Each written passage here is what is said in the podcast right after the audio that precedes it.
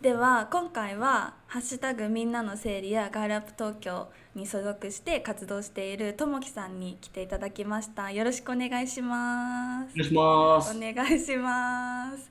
このポッドキャストじあの快くあの出演していただけてすごく嬉しいです。ありがとうございます。あ、僕ありがとうございます。ねあのともきさんのことを初めて知ってくれる方が多分聞いてくれてると思うので、あの早速なんですけど自己紹介とか何、はいこんな活動してるよっていうのがあればぜひぜひ教えてください。はい、OK です。はい、わかりました。えっと、まあ、自分のパーソナルなことについてなんかもう、特に喋ることはないんですけども、大阪で あのうん大学生やってます。うんでも大阪生まれ大阪育ちの生粋の大阪人なんですけど、そうですね、あの、声かけていただいた何とか今話し上がったところで自分がやってることとしては、まあ、一番メインになってくるのは、ハッシュタグみんなの整理っていう団体と、えっと、ガールアップ東京っていう団体で活動させてもらってます。で、そうですね、どんな活動しているか。えー、ハッシュタグみんなの整理の方は、一番はあの生理に関するすべてのニーズが満たされるっていうのを一番大きな目標として、えっと、掲げてて、で、まあ、そのために、例えば、まあ、生理に関するタブー視とかっていうのを、タブー視とか、えっと物理的な環境とか、まあ、社会的なシステムみたいなの変えないとあかんよねっていうところで、まあ、タブー視に対しては、なんか、まあ、SNS での発信であったり、あとはオンラインカフェとかで、まあ、生理についてなかなかこう話す機会って意外とないからかなと思うんで、うんそういう場をやったりあと物理的な環境としてはこれ多分メインの活動にあるんですけどあの学校に生理用品を設置してくださいっていうのと,、うん。えっとまあ、生理用品を軽減税率の対象にしてくださいっていう署名の活動うん。署名を立ち上げててで、まあ、それに付随する形でいろんな活動をやってたりあとはそうですね、まあ、そのためのあの調査とか、うん。えっとまあ、生理の貧困に関する実際の調査とか、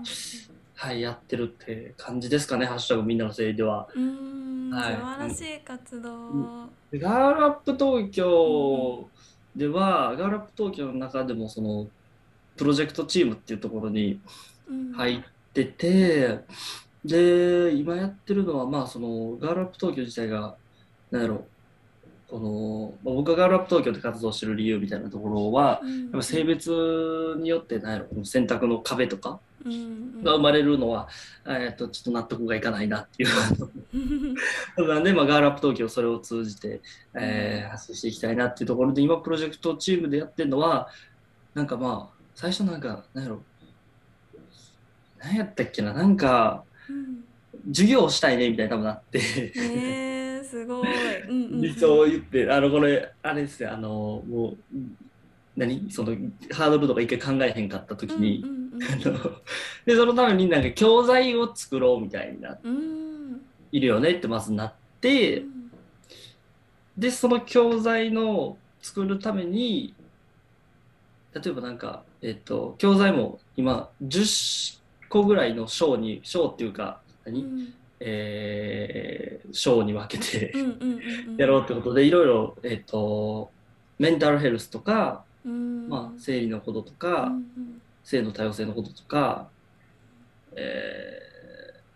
ボディポジティビティとかいろいろっていうわけうんで取り組んででその一つ一つのなんか教材をえ章を作るためにうんワークショップみたいなのを開催してみたいな。ワークショップ教材うん。でそれが発行できたらいいねみたいな感じうん。のプロジェクトとかうん。と何やろ今。あでも今そんな大きいことじゃないんですけどうんうん。あの、整理スタンプって言ってガールアップ東京で、ちょっと、うん。ハッシュタグとえみんなの絶対ややこしになるんですけど、うんうんうんうん。LINE でなんかその、使える、はい。あの、整理について、パートナー同士で使える、うん。あの、整理のスタンプっていうの今作ってて、えー。うん。って感じですかね、活動的には。すごい、はい。うんうんうんうん。いろいろ。ガールアップと、うん、今日でもみんなの整理でも、ねなんか本当にこの社会に今必要なことをプロジェクトとしてやっているから私もちょうどさ昨日なんか、まあ、TMI だけど生理用品を買いに行ったんだけど、うん。やっぱ高いよなって思って。高いしこれをさ毎月買うんだよねって思うとやっぱり私は買えるけどね買えない人もいるんだよねって思うとやっぱり何かここで、ね、アクション必要だしそうですよ実感ね。うん。なんかその物理的なっていうか、まあ、目に見える形では高いっていうところもそうやし、うんうんでその軽減税率が適用されてないっていうところうんうんも、なんやろな。なんかす軽減生理用品を軽減税率適用せんでいいっていううん。なんかの会議で決まったんかわからないですけど、うんうんうん。その思考みたいなのは違和感が感じる。そうですよね。いや、いいでうんす。必需品やんっていう。うんうんえ 今ってさ、嗜好品と同じ税率が課税されてるんだよね。そうです、そうです、そうです、そうですね。それってさ本当におかしいことだよね。だからこれはあの別にそれを批判するわけではないんですけど、うんうんうんあの新聞紙とかは8番なんですよ。うんうんあ要はその何？必需品ってことで。うんうんところが生理用品は10%っていうあの、うん。まあ嗜好品という扱いですね。ね私も昨日それを自分のパートナーと話してて、うん。えもう絶対これねこの税率とかを決めたの会議とかって多分、うん。まあ私そんな詳しくないから多分男の人たちが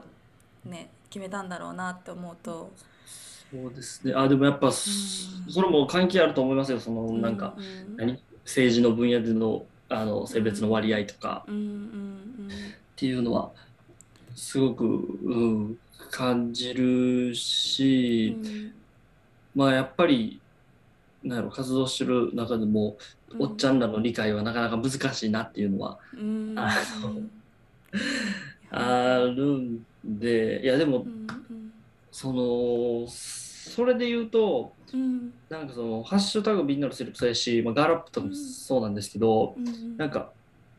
自分が入った理由みたいなところ、うんうなんかむしろそれみたいな感じで、まあ、要要はなんか例えば生理の話やったらうん。いや僕僕は私は生理ないからあー関係ないとかそんなもんなんか女性のことやからう関係知らんわみたいなうん。とかまあ自分の周りとか見ててもうん。結構やっぱ、うんまあ、生理のない人は生理に、えー何ついての関心が弱いなっていうのもし自分自身がほんま最近までそうやったから、うん。なんか羽付き羽なし羽ってなんやねんみたいな。だからほんまに知識全然だけだしでうん。それはある意味なんていうのかな別にその人が悪いっていうよりか、うん。システム的に例えば学校教育でなんか男女分けさせられたりっていうところが、うん。まあ、あったりしたせいで確かに。要はそうですね生理のない人が関心ない関係ないと思ってしまってる現状があるなと思ったからこそうん生理のない僕がうん。活動してこう何表に立つっていうのは一つなんかメッセージになるんかなっていうのが、うん。まあ、それはガールアップ東京もそうなんですが、ガールアップ言うてるとこに僕入ってるってもう違和感ですやん。的に。うん。そこはなんかある意味モチベーションというかうんうんいや関係ないんやぞってその要は生理は生理のある人とか女性の問題じゃなくて、うん社会全体で捉えるべき問題やし、うん。まあ性の多様性とかもそうやと思うんで、はい。うん。ね私もすごいなんかともきさんが確かともきさんがなんか私のインスタグラムをフォローしてくださった。方、私がともきさんとつながったのがあの国際女性デーの時のミレニアあそうですルサミットで。あのなんだっけな私とそのサミットの前にあのなんだっけなあれなんだっけあのアプリ。なんだっけばっかりブハウスです。そうそうそう。それそれそれもうそう。忘れ去られてる。それはもう触れずにいきましょう。そうあのクラブハウスで私がと私のその一緒にミレニアルサミットやってた仲間と一緒に多分配信し配信してた時にともきさん聞いてくれたそうですよね。そうそうすごい覚えてるんですよ。でなんかでこうねやっぱりガールアップとかみんなの整理ってとかそういう社会問題のことを話すと私もそういうサミットとかなんかワークショップとかに参加したりこういう団体とかに活動してるとやっぱ女性の方が性別的にはすごい多い中でやっぱりその目立つじゃないですか。その女性がいっぱいいる中でそう男性がこう私たちの国際女性デーのミレニアルサミットの話を聞いてくれるっていう。それでもすごい感動してでもやっぱり本当に必要だと思うんですよね。やっぱなんかその私たち女性だけの問題ではないしむしろ一番アプローチとか理解を得ていかないのってその、ね、生理のことだったら生理がない人たちにどれだけ理解をなんだろうなしてもらえるかっていうのがすごい大事だと思うからなんかすごい、うん、その時にそうともきさんと出会った時にわなんかやっぱこういう人もいるんだって思ってちょっと嬉しくなったの覚えてます。いや、恐縮ですけど、うん、そうですね、でもやっぱそれはなんか感じます。なんかまあ自分自身、その、あんまり男性、女性って分けるのは好きではないんですけど、ちょっと便宜上分けるとすれば、あの、まあ確かにいろんなこういう社会課題であったりっていうところ、コミュニティとかに参加したら、ほんまに、えー、まあ、おそらおそらく男性であろうなって人はそ僕一人とかっていうこととか、まあ過半数になることはほぼないですね、あのおそらく男性が。でで考えた時にいやまあなんでやろうなとか思った時に、これはもう僕の完全な偏見なのかもしれないですけど、やっぱ社会多くの社会問題のなんかこう最終的に下敷きになるのは、女性が多いんじゃないかなというのは、まあ、感覚的にあって、だからなんだろうその、まあ、いわゆる男性側はなんだろうそういう、えー、問題意識みたいなのが薄いなののかなとかは感じたりするし、けど今のこの何や社会の状況とか変えるには、うん、その不利益を被ってる人だけにその声を上げさせたり、うん、活動させたりっていうのはちょっとナンセンスやと思うんで、うん、限界があると思うんでそれには、そうですね。だからもうそこはほんまにもっと、まあ、本音を言えばなんかもっと、うん、おそらく男性っぽい人たちもっと声上げろよみたいな思いますけど、うん、それ牽引するぐらいのね感じでやっていけたらなと思いますね。うんうんうん、えでもなんかそのすごい気になるのがこうともきさんがこういう、うん、なんだろう社会問題とかに対してここまで思い入れがあるじゃないですか今は、その昔からそうだったのかなんかそのなんかのきっかけがあったのかなんかこう実際にこの社会問題に対してすごくこう活動しようって思ったきっかけとかがあれば、うん。うん、教えていただきたいんですけど。そうですね。だからこれ質問をなんかここのきっかけの質問とか、聞いてもらうこともたまにあったりして、でそう今日も聞いててあの考えってたんですけど、なんかほんま、ここっていう大きななんかきっかけがあったあのわけではないくて、多分ね、僕のなんか歴史の中でじわじわじわじわって感じやかなっていう、うん、感じなんですけど、なんかちょっと長なるかもしれないですけど、話が。うん、聞きたい。でもなんかもともと多分、うん、今思うとなんですけど、なんかいつやったかな、中学の頃とかには、なんか小学校が、いや中学校の頃、その記憶の限り中学校の頃では、なんかもう、あの、国境をなくすとか、うん、なんかあの、その、漠然とですけど、貧困のこととか飢餓のこととか、なんかそういうのになんか取り組みたいみたいな、アフリカでなんかやるんやみたいな、そのアフリカっていうのもバイアスなのかもしれないですけど、その時の、うん、っていうのを思ってたなっていう記憶はあるんで、うん、でしかもなんか見たらなんか中学校の卒業文集みたいななんか総理大臣になるって書いてて。えー、なって。このこのあれくれた政治を変えるんやみたいなのを書いとって。すごい。変えて 書い書い書いててで。もその時あれなんですけどね総理大臣と宇宙飛行士なんか一緒になるみたいなバカみたいなこと書いてあるんですけど。おおすごい、余談になっちゃったんですけどはい。うんうん。あのそうです。だから多分社会問題自体にうはんその頃から興味あったんかなっていうのもあったしうん。で高校の時もなんなら国連で働きたいみたいなそれも漠然としたことなんですけどうなんで国連かわからないですけどそんなのはあの言うてたぐらいやったんでうん。まあ一つはこう社会問題自体にはまずベースとしては興味あったのかなっていう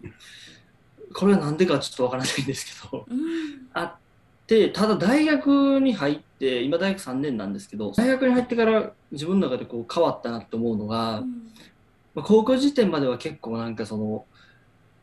なんだろうその、まあ、ひ漠然となんですけど貧困とか飢餓とか割と海外のしかも規模の大きなことうん規模大きい実際ないとは思うんですけどうん。に目を向き取ったんがなんか大学入ってからよりなんやろ自分の足元に近いことというか、うん例えば日本で起こってることとか、まあ、それこそ、まあ、その生理の話なんてめっちゃそうやと思うんですけど、うん。なんか、うーん、そうです。ね、ななんてやろう、まあ、足元のことになってったなっていう性の多様性とか、あとは何やろ、まあ、ルッキズムとか、えーっと、まあ、ジェンダーイコールの話もそうやし、うん。生理のこととかもそうなんですけど、うん。ってなってったなっていうのがあってでまたそれがなんで変わってったのかって、まあ、一つ記憶にあるのは別にこれがなんかめっちゃえこれだけが影響したってわけじゃないんですけどなんか大学あれ実は2年の時に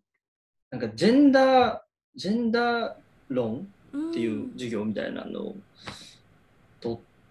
てでもともとなんかまあ性の多様性とかそういう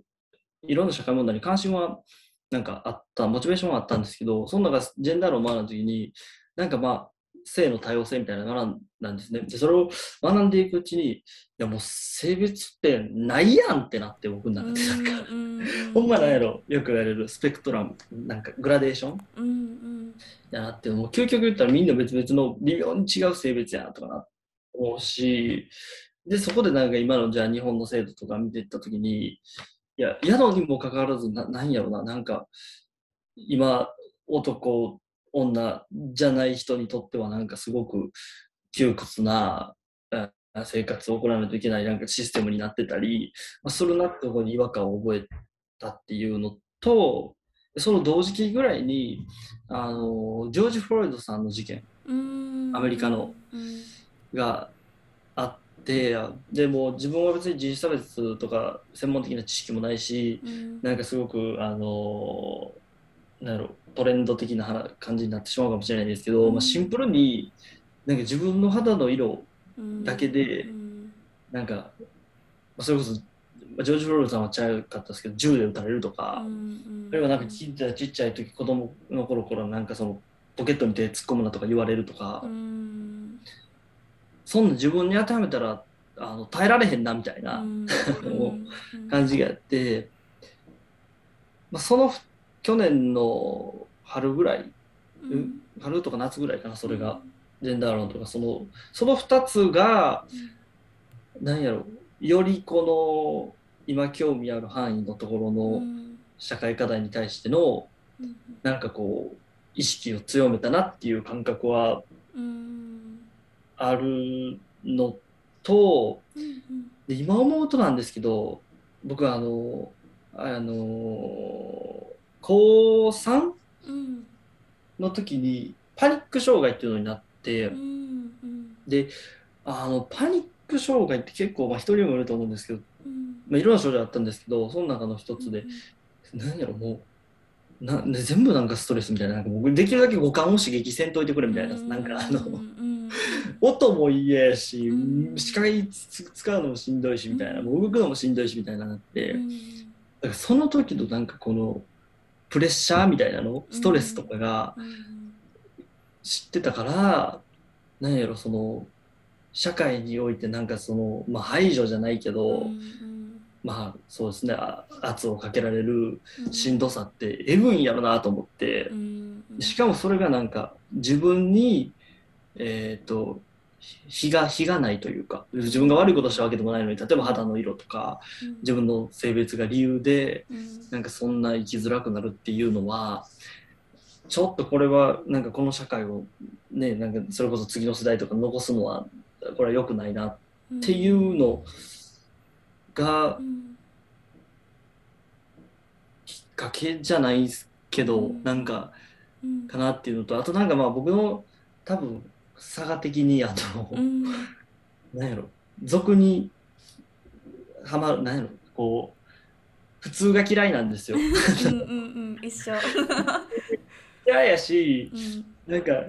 やてか普通ってなんやねんって話で、うんうん。結構まあこれはまた今までの話とは別に普通に自分の生きてきた経験として、うん。なんやろ。なんか普通であることをすっごく求められるうんじゃないですか、いやじゃないですかっていうか僕の人生経験上それはなんかまあ家族とかもそうやし、えーとまあまあ、例えば服とかも結構僕、まあ、個性的って言われる服とかが好きなんですけど、うんそれ着たらなんかうわなんかおかしいとかなんかっうんていう感じで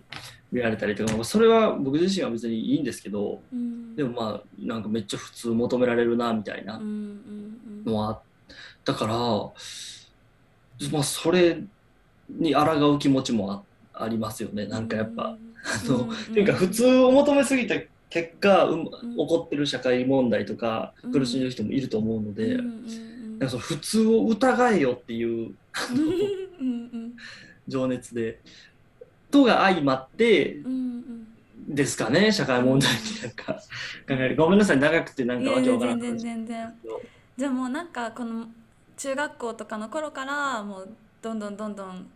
なんだろうな社会問題っていうか大きい貧困とかアフリカに行きたいって気持ちはあったけど、どんどんどんどんこう大学生になっていくうちにこう自分の身の回りのにある問題についてがどんどん授業を取ったりとかしてこう見えてきたっていう感じ。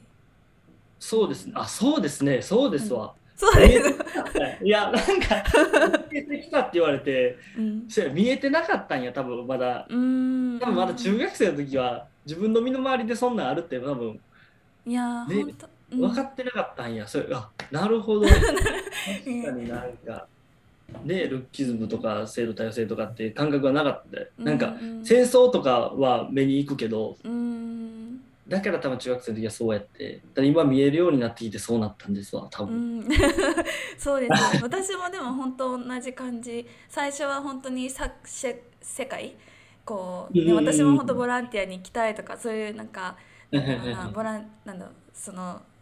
なんだっけ海外支援みたいなの行きたいってすごい中学校の頃とか夢があってそそれこそ国連とかも働きたいって大学生の時は思ってたけど、なんか社会に出てみてこう実際に自分がその日本で女性として生きるってなった時にこういろんななんだろう問題とかが見えてきてあちょっとこれなんなんか違うよねとか思ってた、うん、のが私もすごいふつふつとこう積み重なってたっていうのはすごい共感する、うん、部分だなと思って、でも実際にそのアクションこう何か発信したりとかこう何かこの周りの人にこう話してみるとか自分の思ってることでをしだしたのってやっぱり本当に私も最近になってからなんだよね。なんか今までこうモヤモヤしてたけど自分の中ででもこれって日本で当たり前だからそれにいちいちこう、ね、引っかかってても自分が生きづらいだけだってすごい思ってたんだけどでも今は違う。でもそれがアクションに起こし始め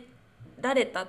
ていうのがなんか自分の中でもなんか今はすごいすっきりするんだけど多分今これ聞いてくれてる人でも何かモヤモヤしてるけどこう実際に何かこうアクションするのに一歩こう踏み出せてないっていう人が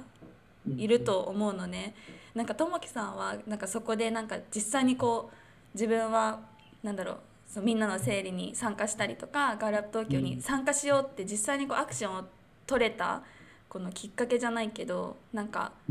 どんな思いでアクションしようって思ったんですか？すごい気になる。そうですね。うんうんえっと、まあ、先ほど何言った通り、あうの、んまあ、意識というか、うん。自分の個人のマインドとかの中 では問題意識はあって、うんで例えば何やろ、えーききなんか記事を調べるとか、うんなんか本読むとか、うん。まあ、そういうこ 個人的にはいろいろ問題意識は持ってたからそれなりにこうしてたんですけど、うん。なんかこう最初はやっぱほんまに自分も「ハッシュタグみんなのせい」に入ったのも今年の4月とかなんで、うんそれまではほんまに目立ったなんやろ活動みたいな全然できてなかった、うんすぐなんか自分の中でしか何？できてなかったんですよ。で、なんか活動したいなとはずっと思ってたんですけど、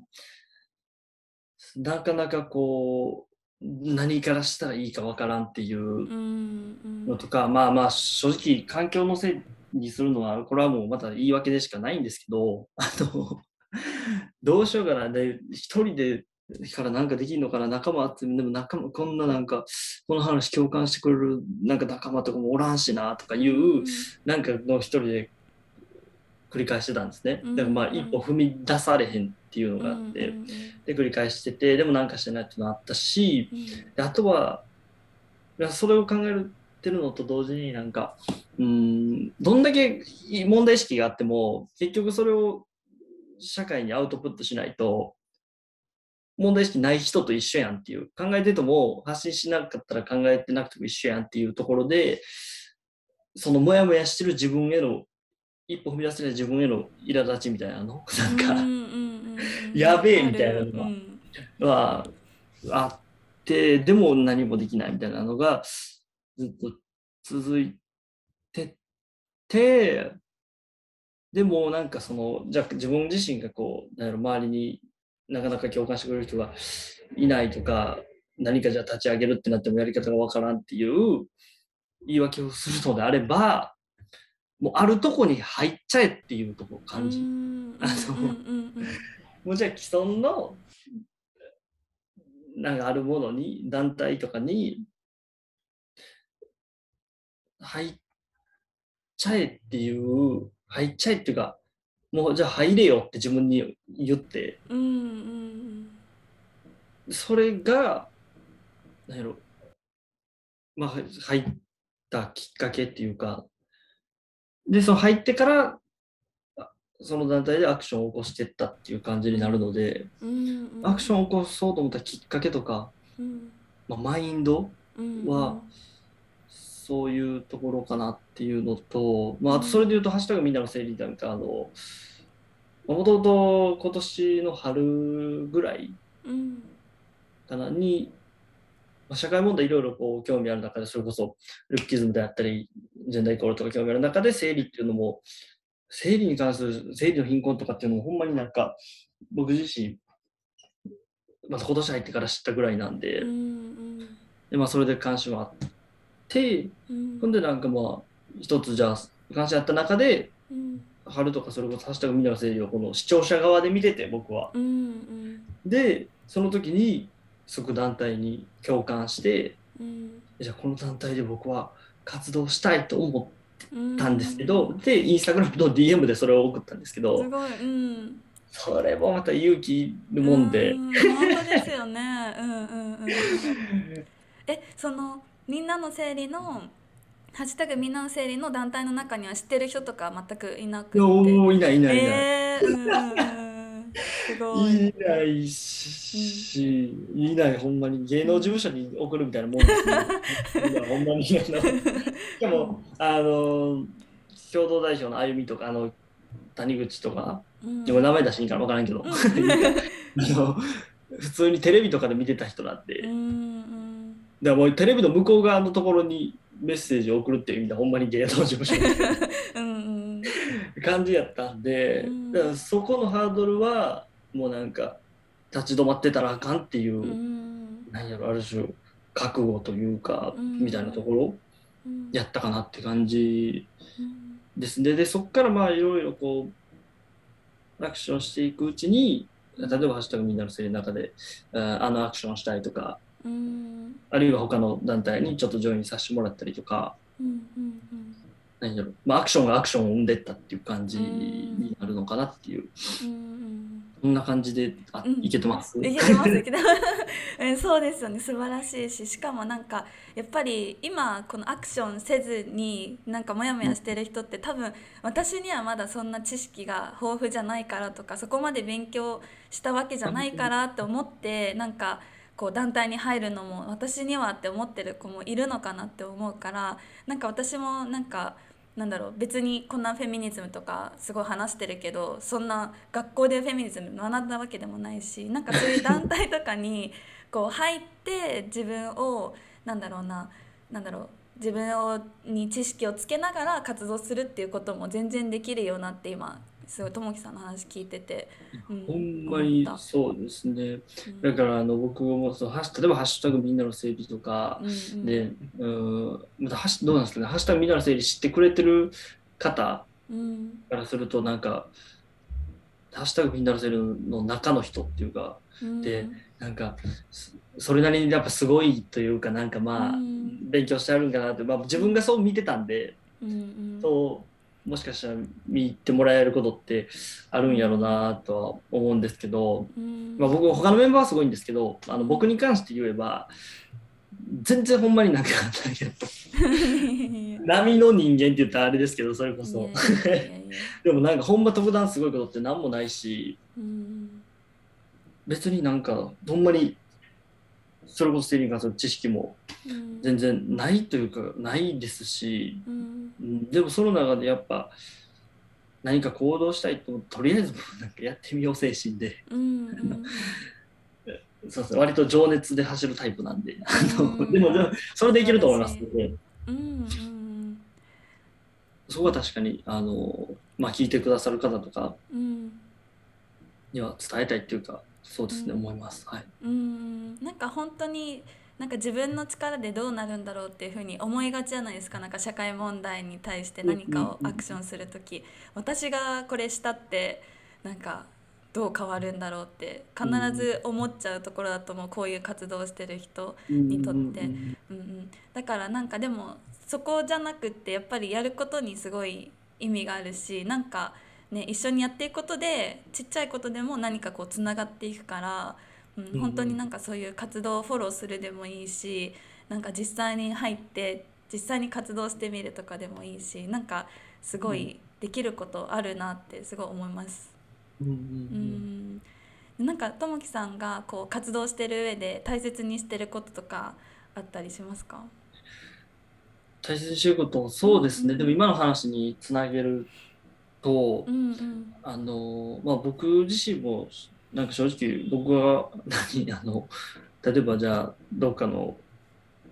えー投稿共感者投稿をリポストするとか、うん。ハッシュタグみんなのツイートして発信したとてうん。あの なんか社会が変わるんかって言われると、うん。まあ確かにないやろ、まあ、思いながらそれもね僕自身は思いながら全然変わる、うん、なんなんて言うんでしょう。その、まあ、自分がやったところでうん。社何かが変わんねんっていう感覚はすごくわかるし自分もそれはうん。もしかしたら今も思ってるうんうん。ことではあるんですけどうんで根本にあるのはなんか自分自分が何かしてうん。し社会が、えー、と変わるかどうかは別に分から分からんしう、ん。なんか変えれるぐらいなでかい人間でも今現状ではないなとは思ってるけど、でも変えれると信じて行動しないと変わらんし、多分今まで時代を変えてきたのも最初は誰か一人の情熱から始まってると思うので、だからそれで言うとやっぱりそうですね。どやっぱ変えれると信じること信じることですね、あの結果どうなるかは責任取れないですけどあの。うんうん。でも信じることやしうん。でそうやって信じてうん活動できる人がそうやってじゃあ増えていくことによってそのパワーはでかくなって、ほんまに変わっちゃうと思うんで社会って、うん。うん。そうですね。だからで意外となんか何やろ。結構影響持てたりしますで。あのっていうか今ほんまに例えば例えば署名とかうんうん。意外となんか自治体にちょっとなんか政治みたいな話だけどうん。自治体に多分なんか手続き踏めばなんか声上げるとかもできたりすると思うんで、うん何やろとりあえず変えると信じてそのうん。道順をこう探ってやっていくみたいなうん。ところはそうですね大事にしてますねはい。うん信じること私もすごいもう大切っていうか一番あの信じない自分がやってることをなんか別に根拠とかなんか、ねうん。絶対こうなるっていう証拠はないけどただ単に信じてこうするんだって思い続けることってすごい私も大切だなって思ってて、うん、なんかどんな活動するのでもちょっと自分がなんかああこれやっても意味ないかなって思った時点で私はこのエネルギーがそういうエネルギーになっちゃうと思うから、そうなんか自分が信じてこれはみんなに伝わるし、まあ、これが大切なことなんだって思ってれば思って発信すればそれなりになんかすごいそのエネルギーも私エネルギーとか結構信じるから エネルギーもすごい伝わりやすくなるんじゃないかなって思う思うのではい。信じること超大切ですね。そうですね、はい。ほんまに。あのでもあれあ、ほんまにあのあの、信じたから変えるかは分からないですけど、うんうんうんうん。信じないと変えれないっていう。そうだね。確かに。そうそうそうそう。えなんかともきさんにとってのなんかこうビジョンというかこうなんか こういう社会にしたいじゃないけど大きいけどなんかそういうのも考えないと多分ねなんだろう。そこに近づくことできないと思うからなんかどんなことをしていきたい？これから。どんな？これが難しいんですね。うん。あのうん。これが難しいね。でもね、かんあのプライベートな話、もう第3じゃないですか。だから、うん就活とかってやらないとあかんらしくて。そっかそっか。でもそうなって、やっぱその、僕の一番多分情熱あるのはそういう社会課題とかなんで、うんうん。社会課題になんか、ダイレクトにやってる企業とかってやっぱないというか、うんあんまり少ない。そのうん。CSR とか側面的なところでうん。なんか例えば環境に優しいのを使ってますとかそういうのはあるんですけど、うん。なかなかダイレクトにないなって思ってるうん。しあとはなんかでまあ、そう考えるとやっぱ社会課題でビお金を生み出すっていうのはなんかうん。難しいうん。とは思うんで、でそうなったらどうしようかなっていうのは、まあ、自分自身も思っ現実的な手段を持ってるんですけど、うんうん、そうですね、理想。でもね、結構僕、あの、そういもう一個なんか自分の中でこう思ってるのは、その現実なんて見てたまるかっていうのは常に思ってるん。で。うん もちろんそのリスクを考えるとかはあれですよ、その何でも危険なことをするってわけじゃないですけど、うん割と理想論者なんで僕は、うん あ私も。のそれの前提で喋らせてもらうとう、ん。まあ、まあ、自分の中で頭で描いてるのはほんまになんか例えば性別とかも関係なくなんかもう、こうなんやろほんままあ漠然となんですけどていうか漠僕の夢自体が漠然としててうんうん。もうみんながドキドキワクワクできるハッピーな社会を作るっていうあの、うんうんうん。まあ夢これで語らせてもらってるんですけどてもらったうんそれで言うとやっぱりえーっとまあそうですね。すごく抽象的な表現しかできないんですけどやっぱりまあうん性,、性別のこととか、うんうーまあ、それこそ貧困とか飢餓とかもそうなんでしょうけど、うんなんて言うんでしょう。まあ生きづらいなんかこうう理不尽にとか不可抗力によってこう生きづらくなる息苦しくなるっていう人をまあなくしたいなっていうのはうん一つそうなんでもね。これ最近思うのがうん。なんかまあ言うちゃえば多様性みたいなうんのをこう突き進めば突き突き進んだら突き進んだでうんなんかまあ個人の自由がすごく強くなるわけじゃないですか。うんうん。それはそれでなんか怖いじゃないですか。うん。なんかそうですね。何でもだから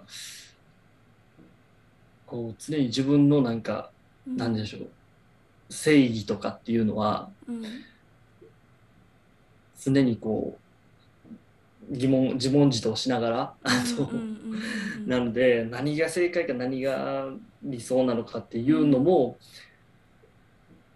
正直確信は別にないんですけど、うん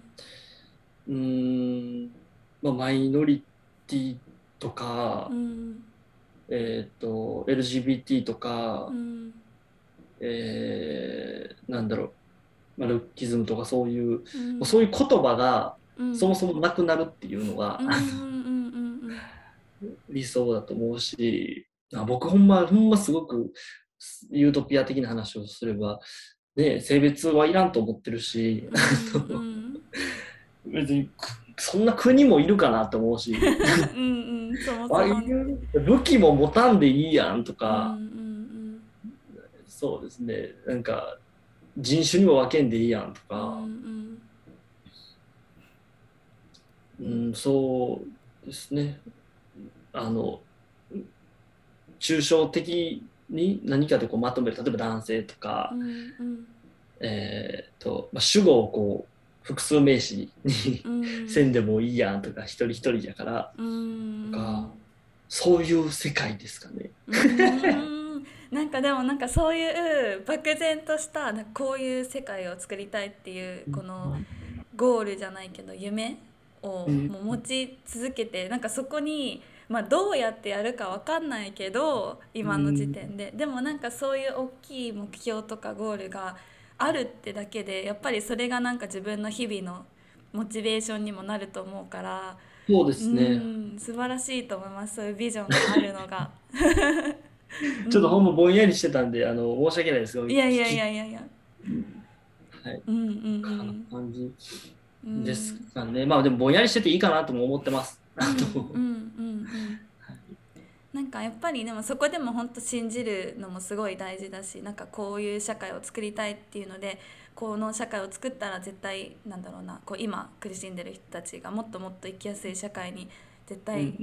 なるって自分の中で信じていること、うんうんうんうんすごい大事だなと思うので。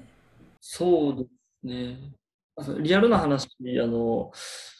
えっと、まあ、その世界全体をそうするのが難しいかもしれないですけど、なんか一個街作ってみたいですね。えー、いいね 住みたい。僕あの、全然これ余談なんですけど、あテーマパーク作りたいな、ずっと思って。えー自分はあの USJ で働いてたんですよ。うんうんうんうん。で、なんか、テーマパークのなんか魅力というか、なんかあそこってみんな目キラキラしてうんて、いいよね。うん。いいで、それで街作りたいなみたいなとか、なんかもうう、そのテーマパークに住人がおってみたいな、うんうんうんうんそう。な。もう鍵とかもせんでよくてみんな出入りするみたいななんか。えー、行きたい。とか。リアルなところなんか。うんうんうん。そういうのは一つなんか体現したいなとか思ったりしますね、えー、いいですね。もうここで言っちゃったから やるしかなくなっちゃった。もう逆にかなかなえはこれを掘り起こしてほらな掘り起こしてそうそうそう。うんうん。ぜひぜひ。えでもなんか本当にそのビジョンを聞くだけでもなんかこうインスパイアされる人もいると思うしあ私もこういう大きい夢持っていいんだってなんか勇気づけられる人もいると思うから、うん、もうお話ししてくれて本当に嬉しかったです。ありがとうございます。はい、ありがとうございます。いえいえいえいえ。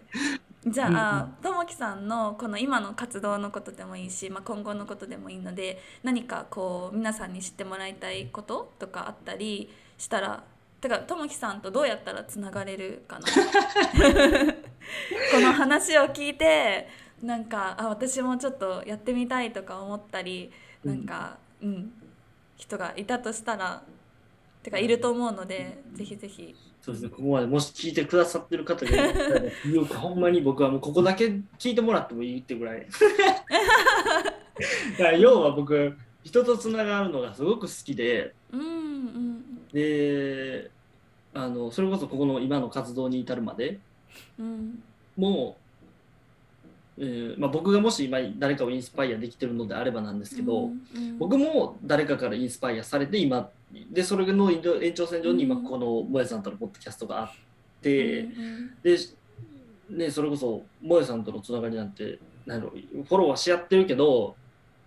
お互い何の何コミットもななくて、うんうん。ただ自分のストーリーに反応させてくれるっていうそういうところで今つながれてるっていうのがあるでそれが素敵な出会いやったっていうところで。うんなんかそうですね自分自身ほんまにあのほんまに気軽に僕ここで呼んでもらって喋ってるけどほんまにすごい人じゃなくてただの大学生で な単位も落とすようなただの大学生なん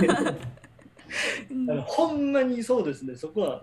全然いろんな方つながれるわと思うんですけどつながり方ですか僕との。うんあのーインスタグラムのアカウントでもいいしああうんじゃあそれでいいですかね。あのアットマーク、僕分かりやすいですよ。松岡普通にローマ字で松岡智樹、うん。うんアンダーバー松岡智樹アンダーバーです。あのはい。普通は TSU で。うんうん。私も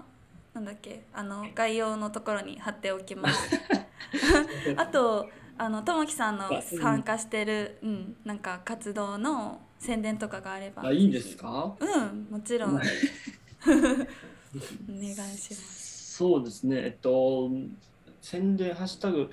ハッシュそうですね、ハッシュタグみんなの整理の方は、うん、SNS のフォローとかっていうよりかは、うーんと、今、学校に生理用品を設置してくださいっていうのと、うん。えっと、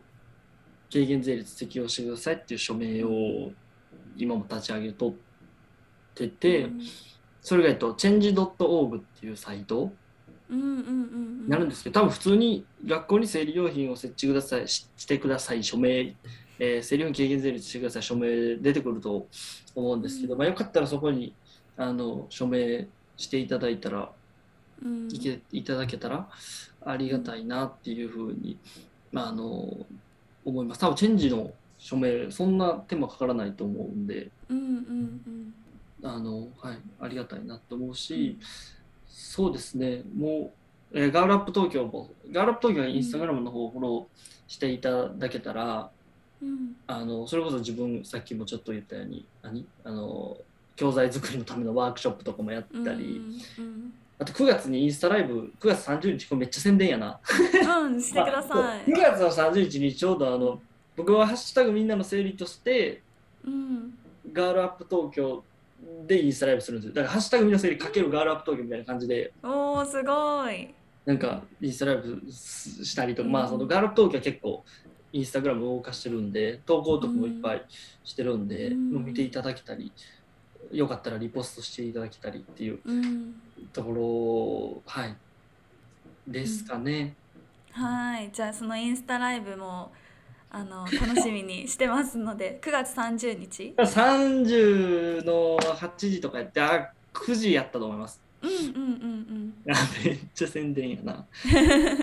あの、はい、やる予定なんで。ね。そこで生理についてかな、はい、話そうと思うし、まあ、まあ、生理のない僕うん。もの視点から話す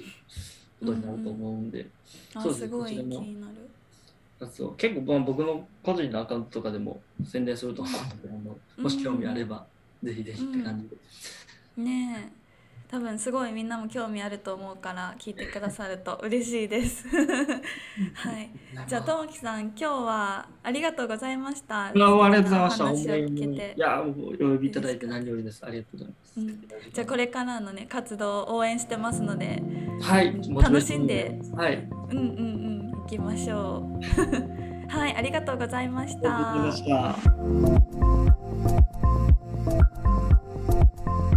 た。